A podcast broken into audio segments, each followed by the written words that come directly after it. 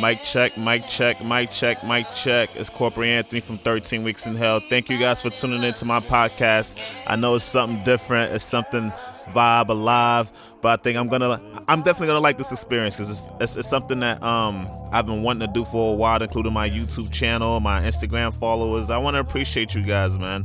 Um, here we go. Here we go. I'm gonna be uploading on here frequently. Um, still figuring out how you know how often I want to upload, but definitely I'm gonna be touching on a lot of questions that you guys send me on uh on my Instagram platform. I'm gonna try to have uh special guests out here time to time, but we'll see how that goes. Um, so today I want to talk about joining the military. That's that's one of the things that I definitely want to touch on. Um, joining the military, it's, it's a great experience, especially like me personally. I, I want to show you guys. I want to share with you guys my story, how I went into the military. So, uh, um, I was raised in well, I was raised in New York, born in Nigeria. Um, I was there for 9/11 when 9/11 was going on. This is a story that I've never shared with anybody, by the way. Um, when 9/11 was going on, I was the only child back then. Um, my mother was still pregnant with my younger brother. Um, and we came to this country not really having family, uncles, aunts, what you guys may call cousins. It was just me, my father, my mother. And my mom had a job interview to go to this day, and it was in Manhattan. But I didn't know too much. You know, I didn't know too much was going on. All I knew was, hey, hey, hey, your mom's going to an interview today. Wish her luck, blah blah. So I'm going to school. We lit, whatever, blah, blah, blah. Back then, I went to PS214. We had a annex at 202. Um, getting off the bus, it was a regular day. Nothing crazy, you know, class, class, class. Then we had recess back then. Um, I'm not sure if something they do across the country, but New York we have recess like it's like your lunchtime and you have like a little playtime right after it or whatever. And while this was going on, mad different. Alarms was going off like it was it was crazy. Like i've never seen people panic and teachers panic and everybody panic and they had us in like like fetal positions. Just try to make sure everybody's safe. Cell phone services was shut down. Communications was shut down. Everything was shut down. And it was it's one of the things that like like is this what america is? Like i left my country to avoid stuff like this, you know. Um, then I looked up in the sky was a F, what I know as an F thirty five now, or maybe it might have been an F twenty two, one of them, but it was in the sky and it was hovering. And this is, I guess, this was when they scrambled jets out after the plane had hit, you know, one of the towers already. And to me, I was just amazed at the reaction time that you know the jets was up. What's up, like? We're not we're not backing down. We're not none of that. Like it's crazy to me because that one experience, like the way it was processing in my head was like, yo, like my mom's is downtown. Like my mom's is going out there for a job interview. Like I'm about to lose one one of the few things that I still had in this country. Like, is it really about? Is this really how it's about to play out? Like, God, what's up?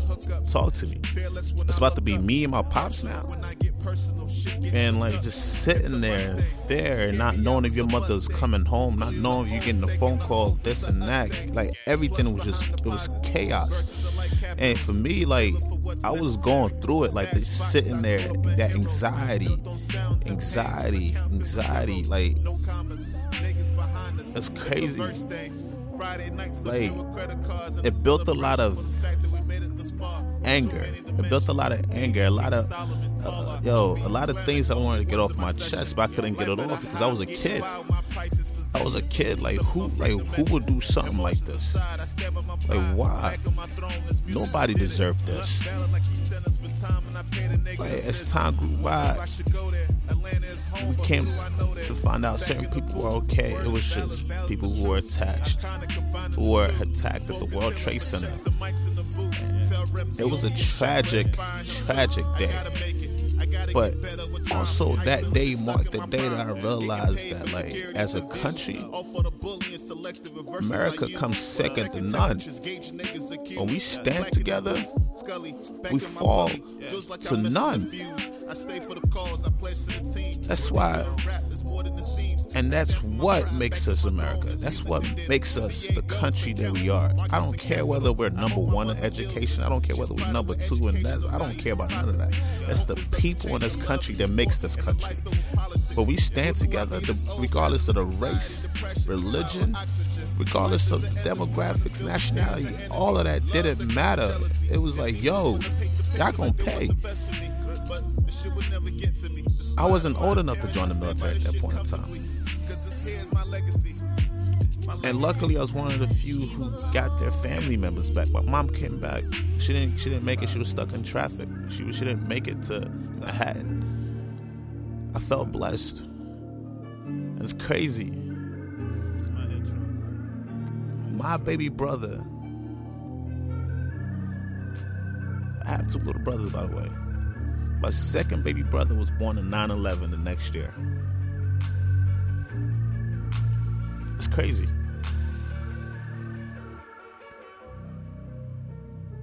And he, I don't think he knows how powerful that is. Like, he marks a day in history and why I joined the military. I don't think he knows that. This might be the first time he might hear this. And my parents. I went through, you know, middle school. My father decided to take us back to North Carolina because he got a new job there. He felt like it's a better environment to raise, you know, a family. And family means a lot to me. Maybe you guys don't know. Family means a lot to me. My baby brothers mean a lot to me. I do a lot. You, you think about what I do for my country. Imagine what I do for my brothers. Um, went through high school. My parents were really what, what the I'm Nigerian, like they don't really big up joining the military.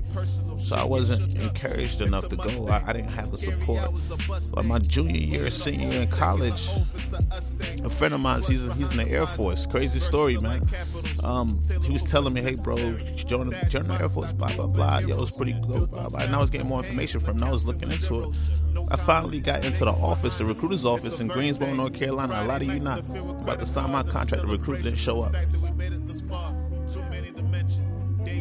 Next time I came in there, I was getting ready to sign my contract again. The Marine recruiter, Gunny, Gunny Arnold, he walked in there. He said, "You sure that's what you want to do? You sure that's a branch you want to join?" Keep in mind that he was in his blues. And in my head, the way I process this, I'm a New York kid. You gonna let somebody else walk into your office and tell another recruit to question his actions, whether he wants to sign with you or not, and you don't do nothing about it. Yeah, nah. I said, Gunny, what do you have to offer? I got up. Gunny pulled me in his office. He was like, I'm not gonna give you a sweet deal like everybody else. This is the Marine Corps. You earn it. I said, I'm listening, Gunny. I don't have backpacks. I don't have all that stuff that the Army, the Air Force, and all that stuff give you earn it. I said, all right, Gunny, what I can't promise you is your citizenship. I said, all right, Gunny's graduate boot camp. That's the only thing I need you to do. Graduate boot camp. I told Gunny, I was like, Gunny, but I don't have everything that most people have. You know what Gunny did for me? It was Thanksgiving time period. Sent his wife to help me out. He was there for me. He treated me like family. Even though I haven't even enrolled in the military, he treated me like family. Haven't been to MEPS yet. When every other person doubted me, he had he had high hopes for me. And you know, it, it was it's still what it is. And I and I don't think he understands how far that goes. That goes way farther than anybody.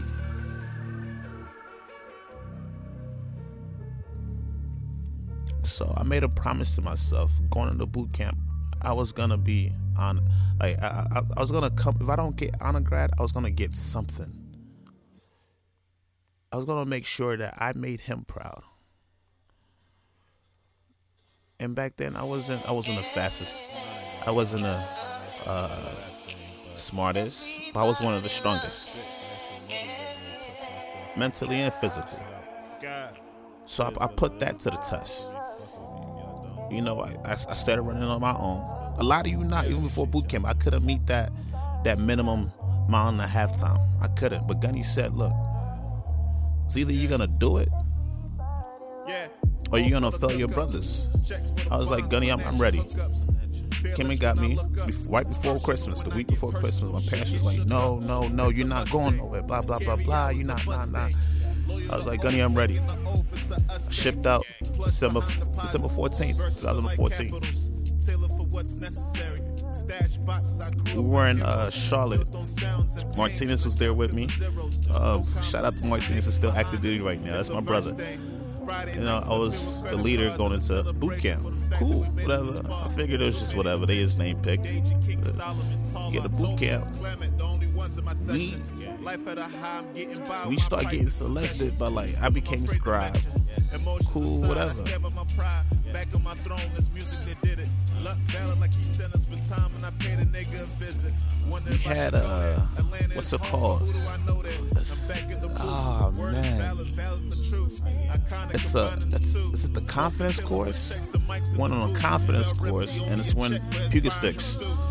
the drill instructor said, whoever gets me a helmet from the other platoon, knocks it off his head, gets a phone call home. Guess what I did?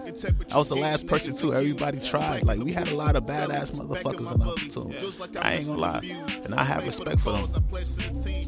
And I realized I was the last person. Everybody already gave up hope.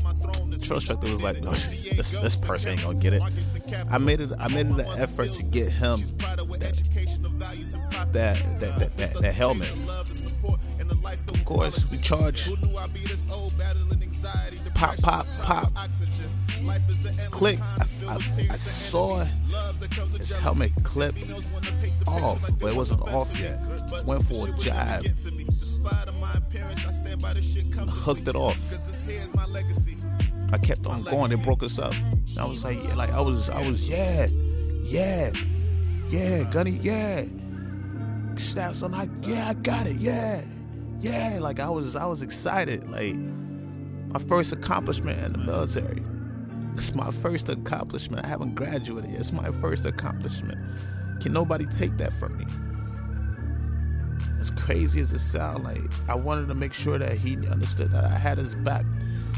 I might not be the fastest runner, but strength, I've got you. I got you, staff. I got you. But like, I'm gonna continue the story on my next episode of my podcast. Like, this is this is my story. This this is my military story. This is how and why I joined the military. And I hope you guys could learn from this. I want you guys to subscribe to 13 Weeks in Hell. My podcast, my Instagram page, and my YouTube channel. I appreciate the love. I appreciate the support. If you has if y'all have any questions, comments, whatever, send me a DM, follow me on Snapchat. Everything is on my YouTube channel. Everything is on my Instagram. Just talk to me. I'm I'm very open. I go through a lot of messages, but I don't want nobody to think that I'm ignoring them. Stay tuned to part two. Stay tuned to part two of my story. Thank you for the support, guys.